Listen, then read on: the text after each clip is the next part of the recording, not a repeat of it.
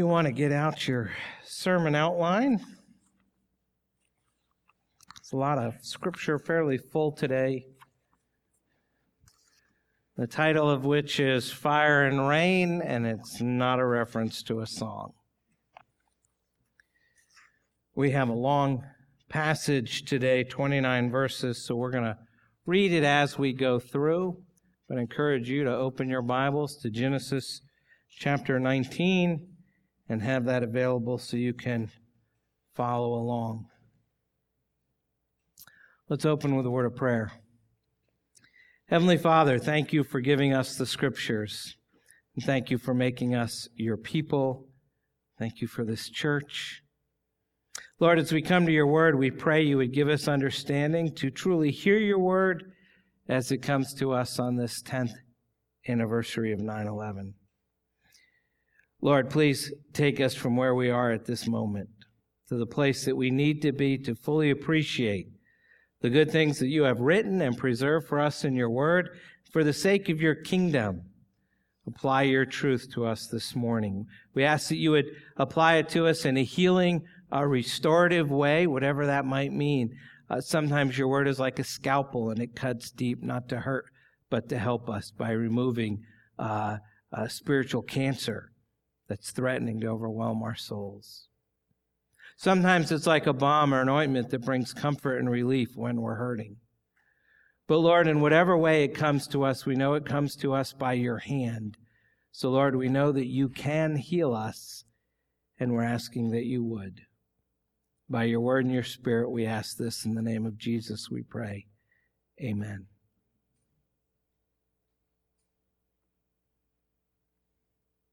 Ten years ago, on September 16th, 2001, I opened that Sunday morning sermon with this story, standing right here where I am now. Reverend Lloyd Prater is an Episcopal minister who pastored a church one block from St. Vincent's Hospital in New York. And he spent Tuesday, September 11th, meeting ambulances in front of the hospital, praying and helping when he was struck with the reality of the situation. One ambulance door swung open, a gurney rolled out, and the EMT barked out, Patient struck an upper abdomen with heavy object. He wrote, I looked at the patient, gasping for breath, straining against broken ribs and covered with a fine layer of gray dust. Struck by a heavy object indeed. He was struck by a building. He was struck by an airplane. He was struck by terrorists. He was struck by hate. Those are some very heavy objects. Preachers are given two responsibilities when it comes to the preaching of God's Word. One is to explain the Scriptures, relating them to the everyday issues of life. And at other times, our job is to take life and explain it in light of the scriptures. And this morning, we're going to wrestle with the second of those two tasks. We're actually going to try to take on both of them. But this is what I said 10 years ago. We're going to attempt to take life and explain it in light of the scriptures. And then I told you, to be honest with you, I'm not sure I can do that. I don't have any definitive answers, nor do I have any bottom line explanations. But it's important for us to try because I think the events of the past week will touch us more deeply and much longer than we realize. So we need to try to make sense of it all and realize how vulnerable and dependent we are. It's at those moments that we are most open to God doing some things in our lives. And we have to ask hard questions. Where is God when evil happens in the world? If God is all powerful and good, why doesn't he prevent evil? The Bible says God's good, so how should we respond to evil? And while it's not an exact match, I look for somewhere in Scripture where an unexplainable tragedy or event took place, or as in this case, was about to take place. In 597 BC, Jerusalem fell to the Babylonians. It was destroyed in 587 BC, and the forces of evil swept across Israel. And we know from history that they brought death and destruction. Men, women, and children were killed and taken into slavery. The city was left in ruins. And the book of Habakkuk addresses that event. And so that's what I preached on that day 10 years ago. And as you know, I preach through books of the Bible. And right now we're going through the book of Genesis. I plan out the preaching schedule months in advance. I can tell you the text and title of every sermon from now through the end of the year. So when I planned the sermons for this month, last spring, little did I realize I'd be preaching on Genesis 19, the destruction of Sodom and Gomorrah on the 10th anniversary of 9 11. And since this is such a hard story, and this is such an important anniversary, thought it might be best to open this morning by asking the question why is this story here? Why is this story here? Have you ever seen any of those demotivation posters? You know the motivation posters, right? Says something like teamwork at the top, has a picture of a crew rowing, and has some pithy saying at the bottom about everyone pulling together. Well, if you go to despair.com, you can find just the opposite. Demotivation posters. These are a little different. One of them says motivation at the top. And at the bottom it says, if a pretty poster and a cute saying are all it takes to motivate you, you probably have a very easy job. The kind that robots will be doing soon. And then there's one of my personal favorites. It's a picture of a cruise ship that's sinking you immediately think Titanic. And at the top of the poster, it says mistakes. And at the bottom, it says, it could be that the purpose of your life is only to serve as a warning to others.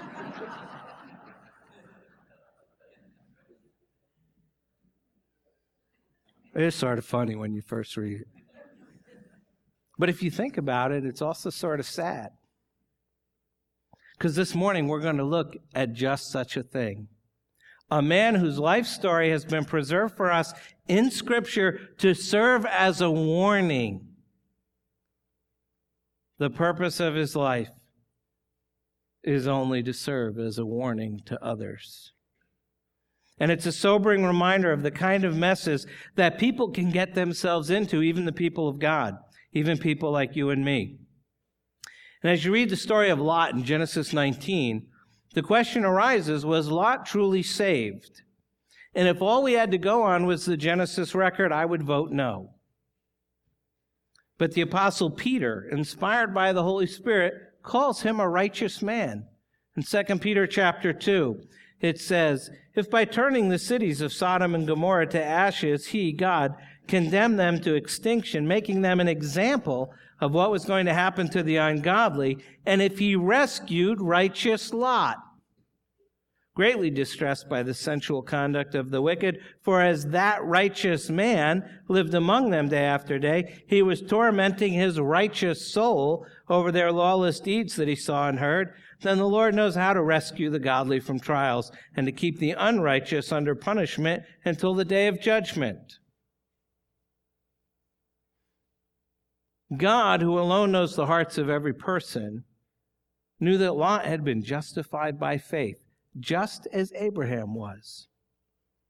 And even though he was greatly tainted by Sodom's wickedness, he didn't participate in it.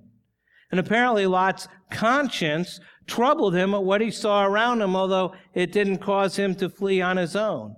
And as we'll see, he tried to restrain the evil men from their intended sin against his heavenly visitors. And although he had to be dragged from the city to escape its destruction, he did obey by not looking back. But he suffered tragic consequences for his conformity to the world.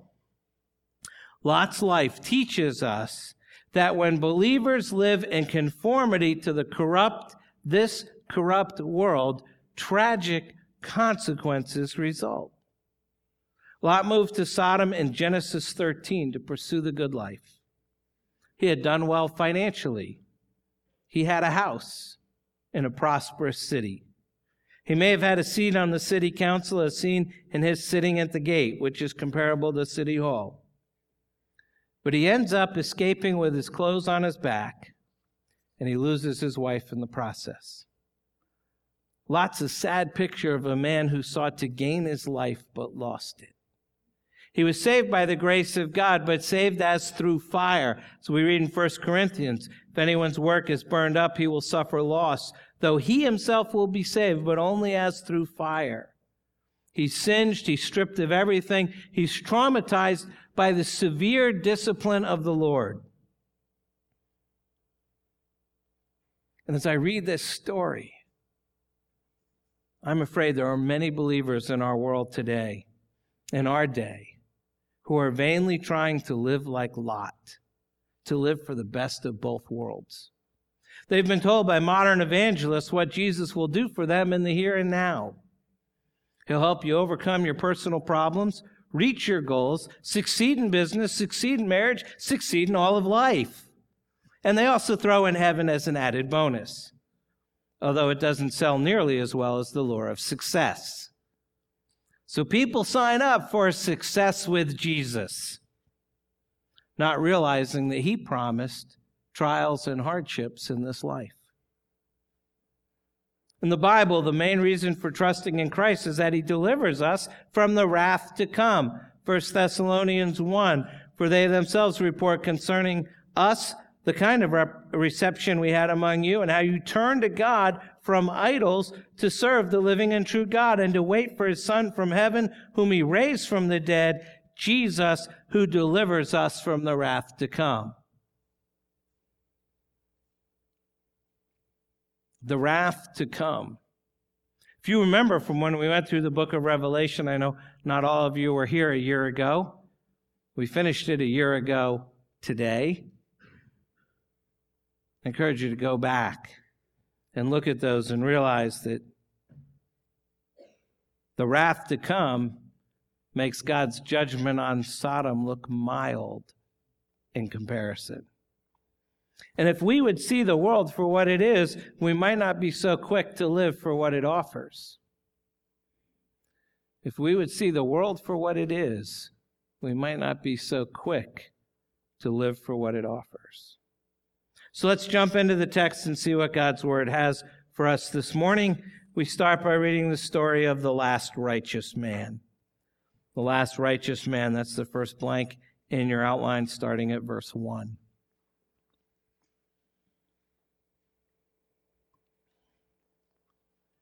The two angels came to Sodom in the evening, and Lot was sitting in the gate of Sodom. When Lot saw them, he rose to meet them and bowed himself with his face to the earth and said, My lords, please turn aside to your servant's house and spend the night and wash your feet. Then you may rise up early and go on your way. They said, No, we'll, we will spend the night in the town square. But he pressed them strongly, so they turned aside to him and entered his house, and he made them a feast and baked unleavened bread, and they ate. Now, right away at the beginning of this story, you see a very close parallel to what happened at the beginning of Genesis 18 with Abraham. If you remember, Abraham was sitting at the entrance uh, to his tent in the heat of the day. Three strangers showed up. And when he sees them, he runs to them and he offers uh, them his hospitality. And now, in a similar way, one chapter later, we find Lot at the entrance to the city when these two strangers arrive, and he rushes out to meet them as well. And it seems to me that we're meant to read these two stories in parallel, one being said as a contrast to the other. Here, these angels are coming to check out things in the city to find out if the reports of its wickedness are true. They're met by Lot at the city gate, who is very insistent that they don't try to spend the night out in the open in the town square, but should instead stay with him. Why is Lot so insistent? Why is there a sense of urgency here in the text. Because Lot knows what sort of city he lives in. He knows what might happen to these men if they attempt to stay in the town square. Clearly, Lot, at this point at least, is not aware of the identity of these men and is simply extending to them the hospitality and protection he felt obligated to give. Lot is the only man in the city who understands hospitality and the obligations that it brings. But apparently, there's a lot that this righteous man doesn't understand. As we read the text, it seems that Lot doesn't understand that he's surrounded by unrighteousness and it brings its own corruption into his life. And that's where the text goes next to this scene of unrighteousness and corruption. Starting at verse 4, unrighteousness and corruption. How many righteous people was Abraham counting on God finding in the city? Do you remember? It was 10. 10 righteous men. So what does the text say? Starting at verse 4. But before they lay down, the men of the city, the men of Sodom, both young and old, all the people to the last man surrounded the house. And they called to Lot, Where are the men who came to you tonight? Bring them out to us that we may know them. Lot went out to the men at the entrance, shut the door after him, and said, I beg you, my brothers, do not act so wickedly. Behold, I have two daughters who have not known any man. Let me bring them out to you, and do to them as you please. Only do nothing to these men, for they have come under the shelter of my roof. But they said, Stand back. And they said, This fellow came to sojourn, and he has become the judge. Now we will deal worse with you than with them. And they pressed hard against the man Lot and drew near to break the door to break the door down. But the men reached out their hands and brought Lot into the house with them and shut the door. And they struck with blindness the men who were at the entrance of the house, both small and great, so that they wore themselves out groping for the door. Now, without drawing too much attention to the obvious here, and for the sake of the children present, let's just say that this is one of those sections of the Bible that will probably never find its way into a Veggie Tales movie.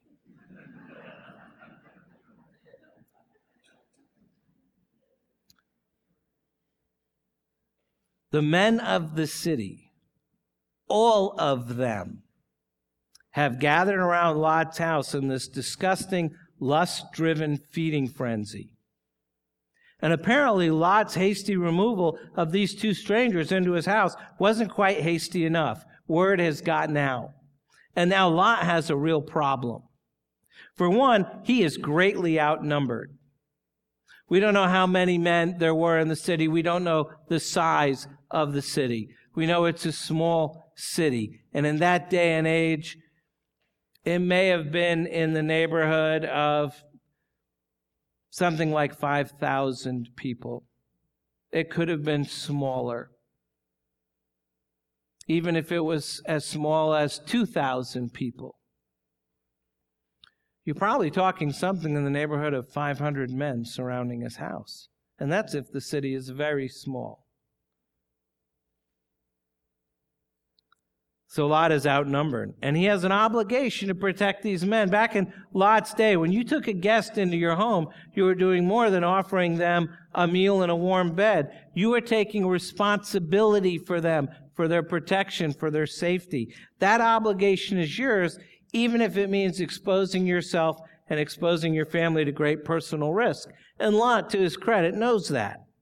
And as a result, when these men gather around the house to make their demands, Lot's first step is to go out and try to talk some sense into him, an act which by itself would have taken a certain amount of courage.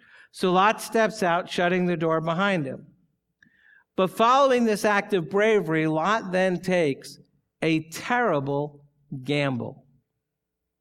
He does the virtually unthinkable. Rather than allowing these men to have the strangers, he offers them his two daughters, who, as we'll see soon enough, are engaged but not yet married. As the father of two daughters, this just infuriates me. You read this, you say to yourself, What's going on here? What was Lot thinking? This is horrible. That's nuts. What sort of father would do that? There's no question about it. It's a horrible decision to make, born of a horrible situation in which there, to Lot's way of seeing, are no good options. But very possibly, Lot was gambling on at least one thing, and I really think this was a gamble on his part. His two daughters are engaged to be married to two of the young men in the city. Now, the text tells us that all the men from young to old had turned out and surrounded Lot's place. That would have included the men to whom Lot's daughters were to be married, which isn't saying much for them to be sure. Now, let me just digress for a moment. As I said, I have two daughters. A number of you have two, more or less. I have two daughters both of whom, as you know, are married. And at some point, long before their husbands came to me to ask permission to marry my daughters, back when they first started going out, we had a chat in the dining room. Man to man, just him and I. And during our little chat, at some point I told them, it has been my job for the last 20 plus years to protect my daughters. And since they were going to be spending time with my daughters without me around, my expectation of them is that they, in my absence, would assume the responsibility of protecting my daughters. And I expected them to protect them in every way you could possibly define that term. My expectation was that they would protect them physically, sexually, emotionally, financially, even to the point of protecting their reputations. And I let them know, not in a mean way, but in no uncertain terms, that if I felt at any time they were either unwilling or unable to protect my daughters, then I would step in and put an end to the relationship. And they had to agree to that had to. Now, Lot's probably hoping that these men, and perhaps their families with them, might step forward to prevent anything from happening to his daughters. But apparently, he neglected to give them the little, I expect you to protect my daughter's speech. More likely, he was just hoping that even among such terrible men, there was some semblance of honor and concern for one another. And even that might not ultimately prevent any harm from coming to these strangers, but it might buy Lot some time to think of another way out of this situation while the men argued among themselves. Now that's not a justification for what Lot did. It was still a horrible thing to do. We go through uh, in the high school Sunday school class. We go through whatever text is being preached that day, and I asked uh, the ladies in the class, what they thought of what Lot did. And one of them said, That is not okay. That was a good answer. But I don't, I don't think it's just a disgraceful act of cowardice. I think it was actually a gamble on Lot's part, and the gamble fails. It fails miserably. And at this alternative suggestion, the men of the city become enraged. It's clear from their words that Lot's never been regarded as one of them, but rather as a sojourner, as an outsider, all of which means there must have been at least some ways in which Lot had distinguished himself from the lifestyles and practices of these people. At the very least, he regards their homosexual desire as wrong. He calls it wicked. Nevertheless, the men of the city won't allow Lot to stand in their way, and so they rush him, seemingly with the intent of killing him. Because it says, we'll do worse to you than we're going to do these men. Well, the only thing I can think of that's worse is they're going to kill him. And at the last moment, the angels open the door, reach out, pull Lot back into the house, and immediately strike the men with some kind of blindness that renders them incapable of carrying out their desires. Even though some of them didn't even allow their blindness to stop them from trying. The text says they wore themselves out groping for the door. You have this picture of hundreds of men now blind in this uh, mob scene. You think about that. You don't know if you're the only one that's blind. I imagine this just degenerates into a free for all fight each for their own, trying to get out. But if you think about what happens here, the act of the angels blinding the men is a means of showing mercy to Lot and his daughters. But if you really think about it, it's also a means of showing mercy to these evil men. For even though judgment is surely coming their way, they never saw what hit them. This really is a story of unrighteousness and mercy. Unrighteousness and mercy, starting at verse 12. Then the men said to Lot, uh, Here the men are the angels. Have you anyone else here, sons in law, sons, daughters, or anyone you have in the city? Bring them out of this place, for we are about to destroy this place because the outcry against its people has become great before the Lord, and the Lord has sent us to destroy it. So Lot went out and said to his sons in law, who were to marry his daughters, Up, get out of this place, for the Lord is about to destroy the city. But he seemed to his sons in law to be jesting. Not getting a real high opinion of the sons in law. As morning dawned, the angels urged Lot, saying, Up, take your wife and your two daughters who are here, lest you be swept away in the punishment of the city but he lingered. So the men seized him and his wife and his two daughters by the hand, the Lord being merciful to him. And they brought him out and set him outside the city. And as they brought them out, one said, Escape for your life. Do not look back or stop anywhere in the valley. Escape to the hills, lest you be swept away. And Lot said to them, Oh no, my lords. Behold, your servant has found favor in your sight, and you have shown me great kindness in saving my life. But I cannot escape to the hills, lest the disaster overtake me and I die. Behold, this city is near enough to flee to, and it's a little one. Let me escape there. Is it not a little one? And my life will be saved. He said to him, Behold, I grant you this favor also, that I will not overthrow the city of which you have spoken. Escape there quickly, for I can do nothing until you arrive there. Therefore, the name of the city was called Zoar. the angels, whose mission it was to find out whether the wickedness of this city is as bad as has been reported, now know all they need to know. There aren't 10 righteous men in this city. There's barely even one, and he's not looking too good.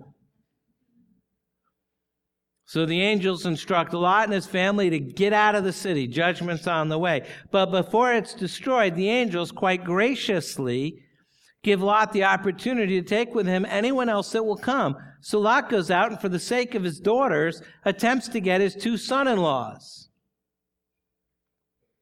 I'm not pretty sure I wouldn't have cut these guys off by now.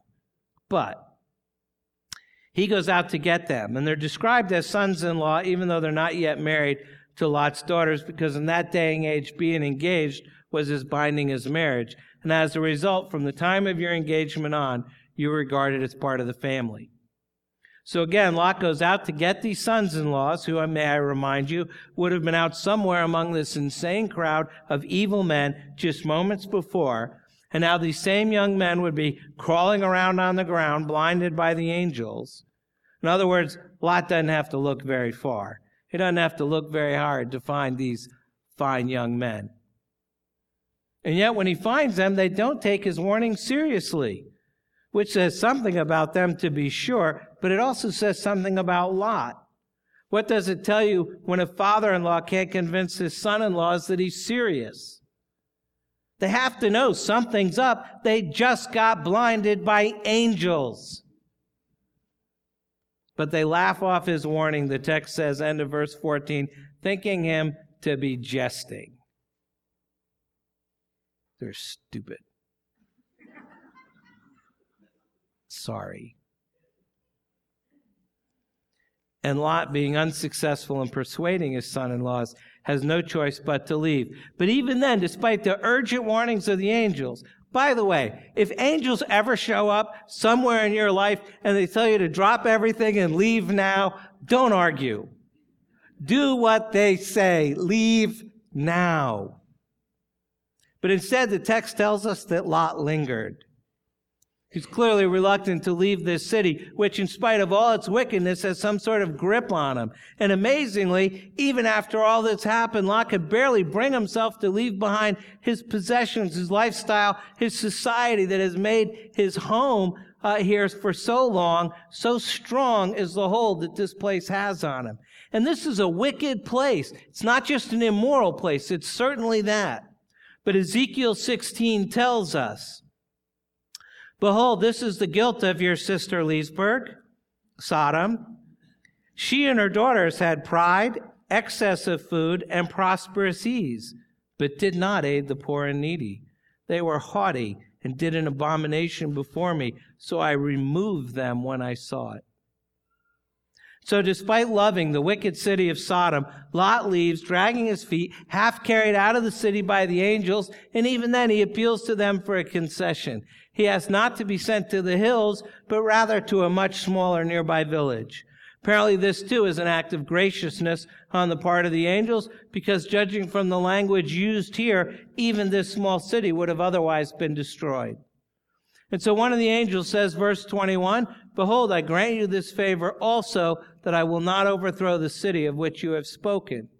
Now, if we've learned anything from the book of Genesis, especially from chapter 3 on, we should have learned that sin has consequences. And sometimes the consequences can be pretty severe. And so it is for Sodom, a place of unrighteousness and a place that will pay the consequences. And that brings us to the next few verses, which unmistakably demonstrate unrighteousness and consequences. Look at verse 23 unrighteousness and consequences. The sun had risen on the earth when Lot came to Zoar. Then the Lord rained on Sodom and Gomorrah sulfur and fire from the Lord out of heaven. And he overthrew those cities and all the valley and all the inhabitants of the cities and what grew on the ground. But Lot's wife behind him looked back, and she became a pillar of salt. And so Lot and his family make their way to the city of Zoar. And yet Lot's wife, in spite of the instructions not to do so, looks back upon the cities as the Lord rains down destruction upon them. And she too, like Lot, was very much captivated by Sodom in spite of its corruption and couldn't bear not to look back at it. She's strangely missing from the story when he offers his daughters to the men. I think of the moms of daughters. I can't imagine them fighting at the door to save their daughters' lives. But we don't see her. She doesn't show up. And she couldn't bear not to look back at Sodom. And so she looks. And in so doing, she pays the ultimate price for her disobedience, being turned into a pillar of salt. Now, in our responsive reading this morning, we read the words of Jesus in Luke 17, where he said, Likewise, just as it was in the days of Lot, they were eating and drinking, buying and selling, planting and building. But on the day when Lot went out from Sodom, fire and sulfur rained from heaven and destroyed them all. So it will be on the day when the Son of Man is revealed. On that day, let the one who is on the housetop with his goods in his house not come down to take them away. And likewise, let the one who is in the field not turn back. Remember Lot's wife. Whoever seeks to preserve his life will lose it, but whoever loses his life will keep it. Those are strong words. That's an imperative, a command from the Lord Jesus Christ. Remember Lot's wife. Don't look back. Earlier in Luke, Jesus said, No one who puts his hand to the plow and looks back is fit for the kingdom of God. Once committed to obeying the Lord, you must keep going. That is the way of the righteous. But sometimes that is also the way of sadness.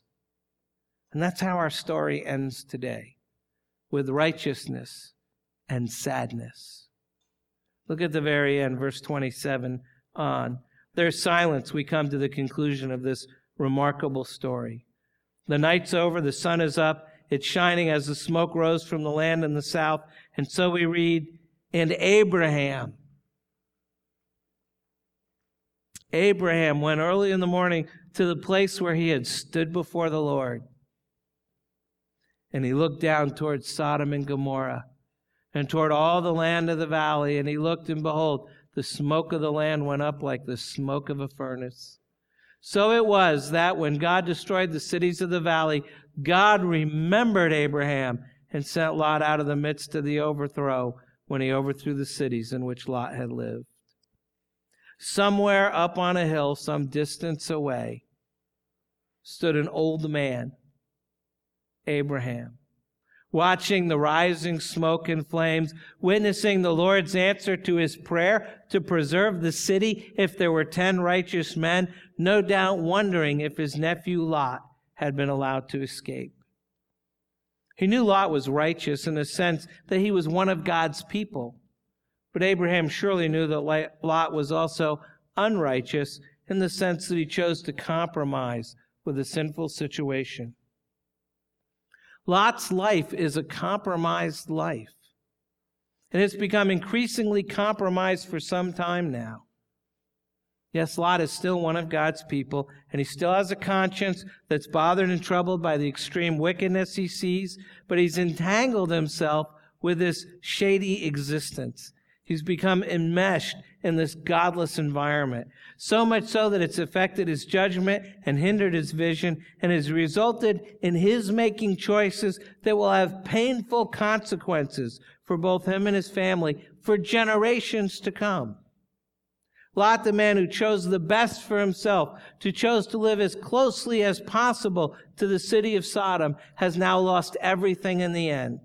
He's lost his possessions, he's lost his wife, he's lost his city, he's lost his dignity. And the value of this for God's people in every age ought to be pretty clear. If you look at Lot's situation and are, are appalled, guess what? You're supposed to be. Here's a man whose life is a living illustration of what Paul describes as a believer who will be saved, but only as through fire. You ever wonder what those means? Look no further. Lot is truly the man of whom it could be said that the purpose of your life is only to serve as a warning to others. Friends, we're in danger. We're in a precarious position, you and me because we're a good deal more like Lot than we care to admit. And I'd venture to say that most of us here this morning are either just outside the city walls or have already made ourselves comfortable within it. And there's real danger here. Granted, there's real opportunity too, but there's also real danger. And the danger of becoming enmeshed, of sinking our roots too deep, of entangling ourselves in the world and allowing the world to get a grip on us. Believers today are no more immune than Lot was in his day. We're just as prone to put ourselves in questionable, precarious situations in our businesses, in our relationships. And like Lot, we think we're okay. Don't worry. We can handle it. And sometimes we're, as we're moving our tents closer and closer to the city, sometimes as we're drifting, our better friends might say something to us. They'll ask us questions about the wisdom of some of the choices we're making. And what do we do? We get defensive. We give strong assurances. We make all kinds of promises. If there's any influencing that takes place, it'll be in the other direction. it'll all uh, it'll be all about our influence on the world around us, for sure. In the next scene, we've begun to compromise. We've begun to turn away from the very things that we once swore that wild horses couldn't drag us away from. I've seen this happen more times than I can count. Christians regularly and consistently overestimate their ability in these situations and rely on their own strength to pull them through in ways that are just foolish and dumb. To be sure, it's not a call to withdraw from the world, but it is a warning against becoming enmeshed in the world. H. Thomas Griffith was a great Scottish preacher. He said it's okay that the boat's in the water, It's not okay when the water's in the boat. Christians can and should be a force for transformation in the midst of our culture. But there's danger there. And being an influence like that takes years of wisdom because there are times and places where lines need to be drawn and where going any further is neither brave nor bold. It's just plain dumb. Either because of the situation or because of the character and maturity of the person involved or both. And a lot of Christians will go into questionable, precarious situations thinking that they'll be like Joseph or Daniel. And they end up looking like Lot instead. And they're being influenced far more than they're being an influence. And in the end, they manage to escape just. But they're burnt and singed and sometimes a little worse for the wear. And sometimes a great deal worse for the wear. Friends, these words are preserved for us as a warning to us. And all of us need to examine our hearts and ask the Lord to show us just how enmeshed and entangled in the world we already are and ask God to deliver us from the idolatries that keep us trapped in that place. Certainly, we need to be thankful for the grace that is ours in Christ, but let not this warning be lost on you. For you are the people of God, and if you are a child of God, then you are a righteous person. But then again, so was Lot. The sunrise had brought both judgment and salvation. But Abraham didn't know that. We're not told what he was thinking as he watched the smoke rise from the cities. Abraham is silent. His thoughts are his own. However, because the writer has directed our thoughts back to the place where just the day before Abraham had interceded with God for the people of Sodom, the big question returns to the justice of God. Genesis 18:25, shall not the judge of all the earth do what is just? And the answer is a resounding yes.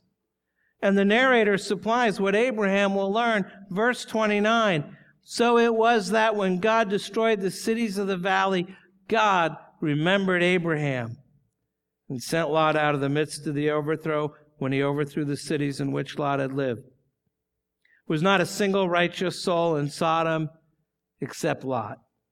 And righteous Lot, compromised as he was, was saved not on his own merits, but through the grace effected by Abraham's prayers. God remains just and the justifier of all who come to him. Of course, the ultimate sunrise, bearing salvation and judgment, came with Christ. Isaiah sang of it Isaiah 9, the people who walked in darkness have seen a great light. Those who dwelt in a land of deep darkness, on them has light shined. Prophet Malachi declared it as well. Malachi 4, For behold, the day is coming, burning like an oven, when all the arrogant and all evildoers will be stubble.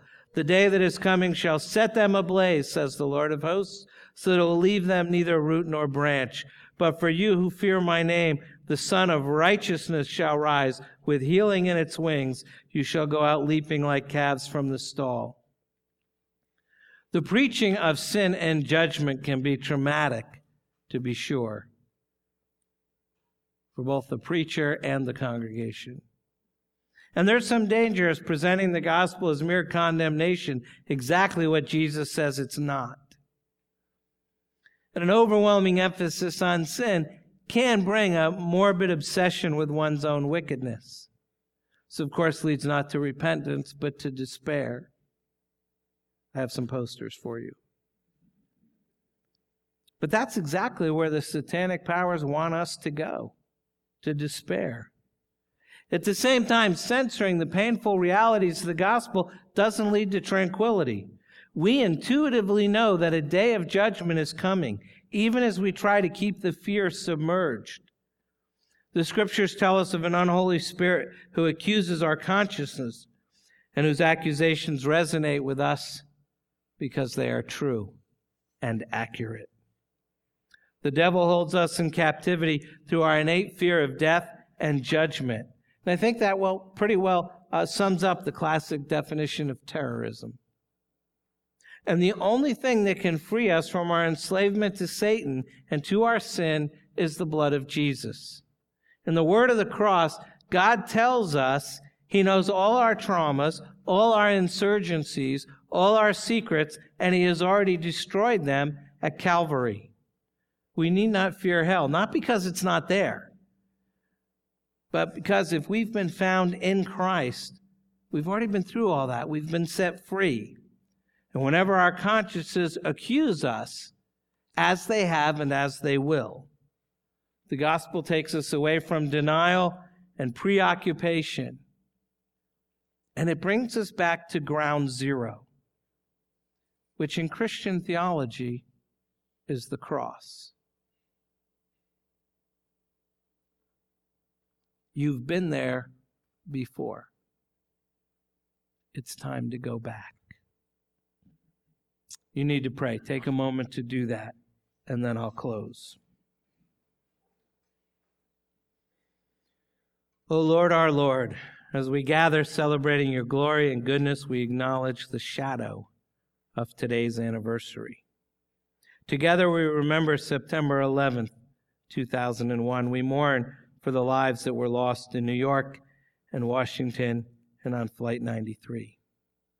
We lament death's reign, the visible and invisible forces of evil the principalities and powers of this dark world and the evil that lurks in the hearts of all men, including our own.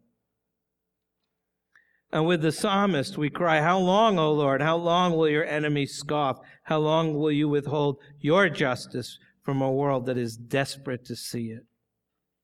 Lord, we lament a world at war. We ask for peace in Afghanistan, in Iraq, in Libya, in Syria, in Israel and Palestine in Egypt and all the nations of the earth that long for freedom from oppression. We ask for protection over our loved ones and families who serve overseas. We pray for the fatherless and the widow, for the poor and the oppressed. We lift up our global leaders that by your grace they might lead with wisdom and justice and work for peace. And we acknowledge that all such hopes and longings point us to the one who will soon return and bring an everlasting peace and justice. Together we proclaim in the words of Psalm 146 Put not your trust in princes, in the Son of Man in whom there is no salvation. When his breath departs, he returns to the earth. On that very day, his plans perish.